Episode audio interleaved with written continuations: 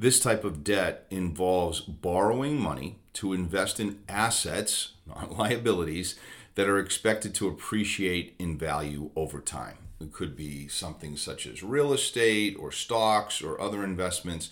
But the idea is that the returns from the investment will exceed the cost of the debt, generating a net gain. And so then you, as the investor, you're going to have a cash flow positive from that eventually. Are you ready to turbocharge your financial IQ? Hey, friends, my name is Murray Miller, and I want to welcome you and your family to the Family Business Podcast, where every episode is designed to keep you focused and on track to live a life free of financial stress, worry, and fear. Would you like to know the exact powerful money strategies that not only our immediate family has implemented, but also our extended family of thousands and thousands of people around the world? Well, then let's get on with it and let's begin building a financial wall around your family. Hi again, everybody, and welcome back. I am really, really excited to bring you today's podcast episode. And first, a shout out and a welcome to all of our new podcast listeners. Welcome to the Family Business Podcast. This is where we talk about everything financial and especially those things that lead us to residual income, passive income, getting us closer and closer to that freedom lifestyle that we all deserve. So, with that being said, let's talk about becoming debt free. Now, if you already have a residual income or a passive income, or you're building a second stream or an additional stream of residual income, that's amazing. And I think that for those people that are on that track, becoming debt free is something that is really in the horizon for you if it's not already there. But before I go through the five or six characteristics that I find in all people that have gotten to that point where they can live a debt free life, let's talk about debt that can actually help you build your wealth.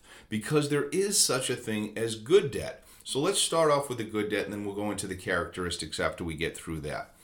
So there is a type of debt that can be considered good, quote unquote, when used strategically to build wealth.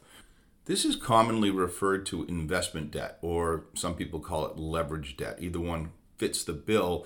This type of debt involves borrowing money to invest in assets, not liabilities, that are expected to appreciate in value over time. It could be something such as real estate or stocks or other investments. But the idea is that the returns from the investment will exceed the cost of the debt generating a net gain and so then you as the investor you're going to have a cash flow positive from that eventually so an easy example of this is a person who's going to take out a mortgage to purchase a rental property that's going to generate rental income which can then be used to pay off the mortgage, generate additional cash flow. And similarly, it could be a person borrowing money to invest in a diversified portfolio of stocks or mutual funds or index funds which are expected to generate higher returns than the interest paid on the debt. Well, although I think it kind of goes without saying, I think it's important to note that investment debt carries risk, and you should only use this strategy if you have a solid understanding of what the underlying investments are, whether that's real estate, stocks, bonds, mutual funds, index funds, or whatever it is that you're investing in. And you have to be comfortable with those potential risks because I think it's crucial that the debt is manageable by you, even if the investment is not appreciating immediately. You don't want this to put an undue strain on your finances. So, everyone go into this with caution, but at the same time, know that it's a very powerful strategy. And if you don't have someone to get advice from, uh, you know, a licensed professional, someone that's done this before, obviously you want to do your due diligence ahead of time before you go into any of these kind of um, I would say higher risk investments only because you're borrowing in order to invest. You're not using your own funds. So if it was me and I was to buy a piece of real estate and rent it, and eventually I would want to wait until that property value increased, what I could do at that point is because of the increase in value, I could go back to the bank or mortgage company and I could say, look, I want a reevaluation on this property because it's worth more now than it was when I originally took out the loan. And then let's just say the property appreciated by 20%. That additional 20% can be refinanced and that money can be taken out as a loan, as a cash out refinance part of the loan. There's no taxes due, income taxes due on that money because it is borrowed money and it has you're carrying interest on it. However, that money can be used to be reinvested once again, whether that's in additional real estate or any of the other investments that I had mentioned here earlier. This strategy is commonly referred to as leveraging in real estate investing, and I think it can be a very effective way to build passive income over time. So the idea of using um, you know equity in one property to purchase additional properties is not new. I mean, this has been around for a long time. I know that you know you guys have heard me talk about Robert Kiyosaki in his book Rich Dad Poor Dad, and he talks a lot about this um, using that dead money in a property, dead money meaning money that's not being used, that's just sitting there in the equity, in the in, in taking it out of the bricks and mortar, so to speak, and putting it to work for you and making it money that is actually going to build wealth over a period of time.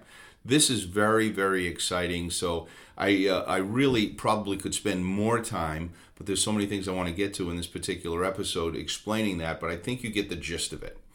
So as you continue to leverage your real estate investments, you can potentially increase your passive income and build wealth through the appreciation of the underlying assets. This can be particularly effective in a rising real estate market when property values are increasing over a period of time. So, this is not something that you do for a short term gain. This is not like flipping a home, uh, you know, fixing it up and flipping it and, and making profit immediately. This is more of a longer term gain.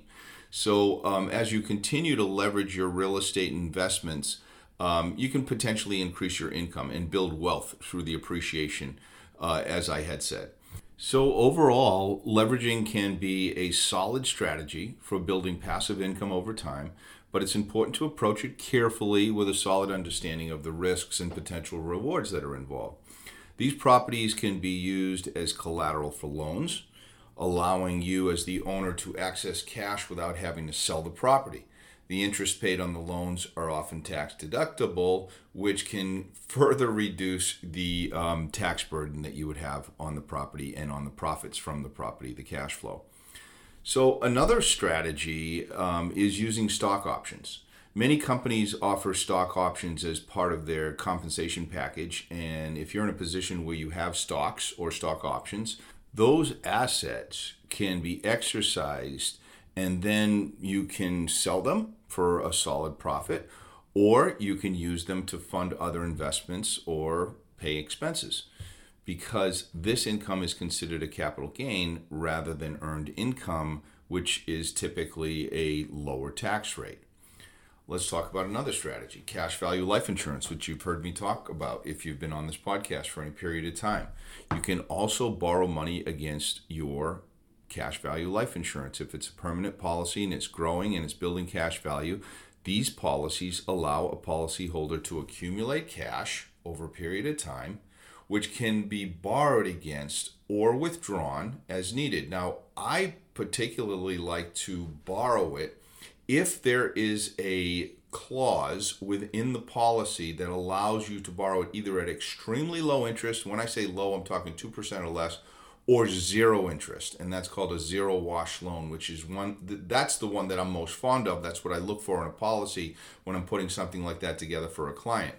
The interest paid on these loans is obviously a lot lower than it would be if you were to borrow the money straight out uh, just using you know a, a non-collateral loan because you're actually using your death benefit in the policy as collateral with the insurance company and if it's done right the insurance company is actually loaning you money out of their general fund not your own money so your money is still in the policy working and if that's attached or uh, it follows an index which um, you know very attractive option for most people, especially in a rising uh, you know environment, rising interest rate environment. You're going to see a little bit of an arbitrage between how much you're paying and how much you're getting. And if you've got that zero interest loan, it's going to be much more in your favor. So there are some powerful borrowing strategies there. It's worth noting that all of these strategies are legal, they're ethical, they're not considered tax evasion or any kind of illegal activity. So, um, you know, many times when I talk about this with people, they're like, is this legal? And I know they say it somewhat in jest, but at the same time, they're still asking, can I do this and not get in trouble? And the absolute answer is yes. This is exactly how it is done, the way I'm describing it here for you on this podcast. So it's important, uh, you know, that you have someone that has done this before that's advising you, and you've talked to your, uh, you know, tax professional or financial advisor, whoever it is that you're working with. This is something that when I work with my coaching clients, my uh, my team that I have, or with any of the people that come to me as clients through referrals. I make sure they have a solid understanding of this before we move forward with it and they understand every single step of the way what it is that they've got themselves into and how to utilize it as a tool to help them build wealth. Um, okay, it's time to move on and talk about some of the characteristics that I have recognized as solid characteristics for people that have debt free mindset and have become debt free. Because these people, honestly, and you could be one of them, tell me if I'm describing you as I start to describe this, this, these attributes, if you will, of a debt free person. Debt free people have a clear vision of what it is they want to achieve financially and set specific goals to get there. They stay focused on their goals and make choices that align with those goals. Financially, this is something that I think most people miss because they plan other things in their lives, but they don't plan their financial life as disciplined as they plan other things. And I think that's the second attribute is being disciplined. Debt free people are willing to make sacrifices and delay gratification. Have you heard that before from me? In order to achieve their financial goals, they stick to a budget and they avoid overspending because it's important to them. And I'm not saying you can't go out and live your life. I'm just saying if debt free is the goal, then you've got to make some sacrifices along the way. And debt free is a great place to be. These people are typically very patient they understand that becoming debt free is not going to happen overnight. It's a long term process that requires persistence and dedication, and they stay committed to that goal. And, you know, even when the progress is just, it seems like it's like at a snail's pace, it's just inching along, you stay committed to it. And you're proactive. There's another, uh, you know, really important trait. You're proactive and you take responsibility for your own financial situation. So you're actively seeking out solutions to problems. You're not just sitting by and letting life happen to you, you're not being passive or reactive. You're being very, very proactive. Um, another trait that most debt free people share is that they are somewhat satisfied with what they have and they do not constantly feel like they need to accumulate more. Now, I'm not saying it's bad to want beautiful things and travel and do all those things. All I'm saying is that you have to be grateful for the things that you have and stop of just comparing yourself to other people and to other situations because everyone is at a different stage. Just stay organized. There's another trait for you. Stay organized and stay on track with your finances. Stay on top of your bills and your payments make sure you're not taking on more debt um, just by accident, signing up for things that you don't necessarily need or you just want for the minute. Um, you know, one of the apps that I use constantly, especially when I'm on the net and trying to, um, you know, find things that I like and don't like, and you, they have you sign up for these free trials. How many times have you signed up for a free trial? and then you continue to uh, have it ding your credit card after the free trial for months and months until you finally realize you didn't need it or want it anymore. I use an app called privacy.com, which uh, is, I think it's a really cool app because it's tied to your credit card, but it's um, a different credit card number for each purchase that you make. And you can set a limit on it or a time frame on it so you don't have to think about it once you put your credit card number in that it's just going to keep getting dinged it doesn't happen, and you're notified by them by uh, via text whenever someone tries to um, use that particular credit card number that you use for that transaction. So I use that often when I'm signing up for a free trial for something just to make sure that I like it before I actually put uh, a long term credit card on there. That's just a, another little tip. This is something that I think is um, one of the characteristics that is most important, and that is keeping track of those finances and staying on top of your bills and payments. Very, very important for managing your money that you're not disorganized or forgetful. And last but not least, and you guys are going to love this, it's it's about self-confidence. Debt-free people have a strong sense of self-worth. They don't rely on material possessions or the approval of other people to feel good about themselves. They're confident in their ability to achieve their goals and they don't let little setbacks or failures discourage them. That's the key right there. That's going to get you long term where you want to go. So, guys, it's important for me to get across to you these attributes of becoming debt free and then using debt to actually build your wealth, as I talked about earlier in this episode, because that is what truly is going to set you free and give you that freedom lifestyle that we talk about so much on here. I know a lot of you have been commenting on um, my social media, the family business uh, on Instagram and Facebook, and we even have a TikTok channel now. Which uh, shout out to Justin, my son, who's pushed me to do that and put more content out on social media. And I love doing it. It's just one of those things that was outside of my comfort zone, but now it's uh, it's getting in my comfort zone and it's getting better. And we're doing some revamping of the of the website right now and just making it a little bit more easy to navigate and for that reason, I think we're gaining lots of new followers and listeners to the podcast. And I'm going to end by saying if you enjoyed today's content and you have people that you love and that you want to hear this same message, it means the world to me for you to pass on this information to other people. Pass on the podcast. Tell them, hey, listen to this guy. He might have some things that will help you get to where you need to go. That means so much. And uh, of course, anytime you uh, you know get involved and talk to us on social media and make uh, comments and questions on our social media, that that's a world of uh, help as well, getting this message out to more people. We appreciate your generosity in that area. So, with that being said, that's today's episode. We got some really exciting things coming up. Next week, I have a guest, and then I was a guest speaker on another podcast, which I'm going to rebroadcast eventually at some point. So I'm very, very excited about what's happening right now. Glad to be back in the States. Yes, it was a wonderful trip to Fiji, but it's nice to be on home ground again, and I love it. And I look forward to talking to you all soon. Until then, we'll see you on the beaches of the world. Take care, everyone. Thank you for listening to this episode of the Family Business Podcast.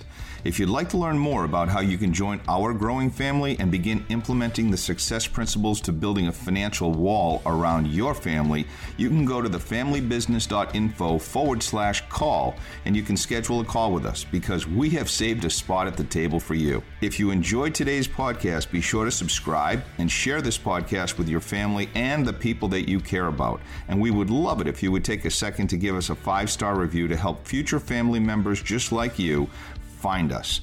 I leave you with this. In life, you don't get what you deserve. You get what you believe, plan, and expect. Let's do this.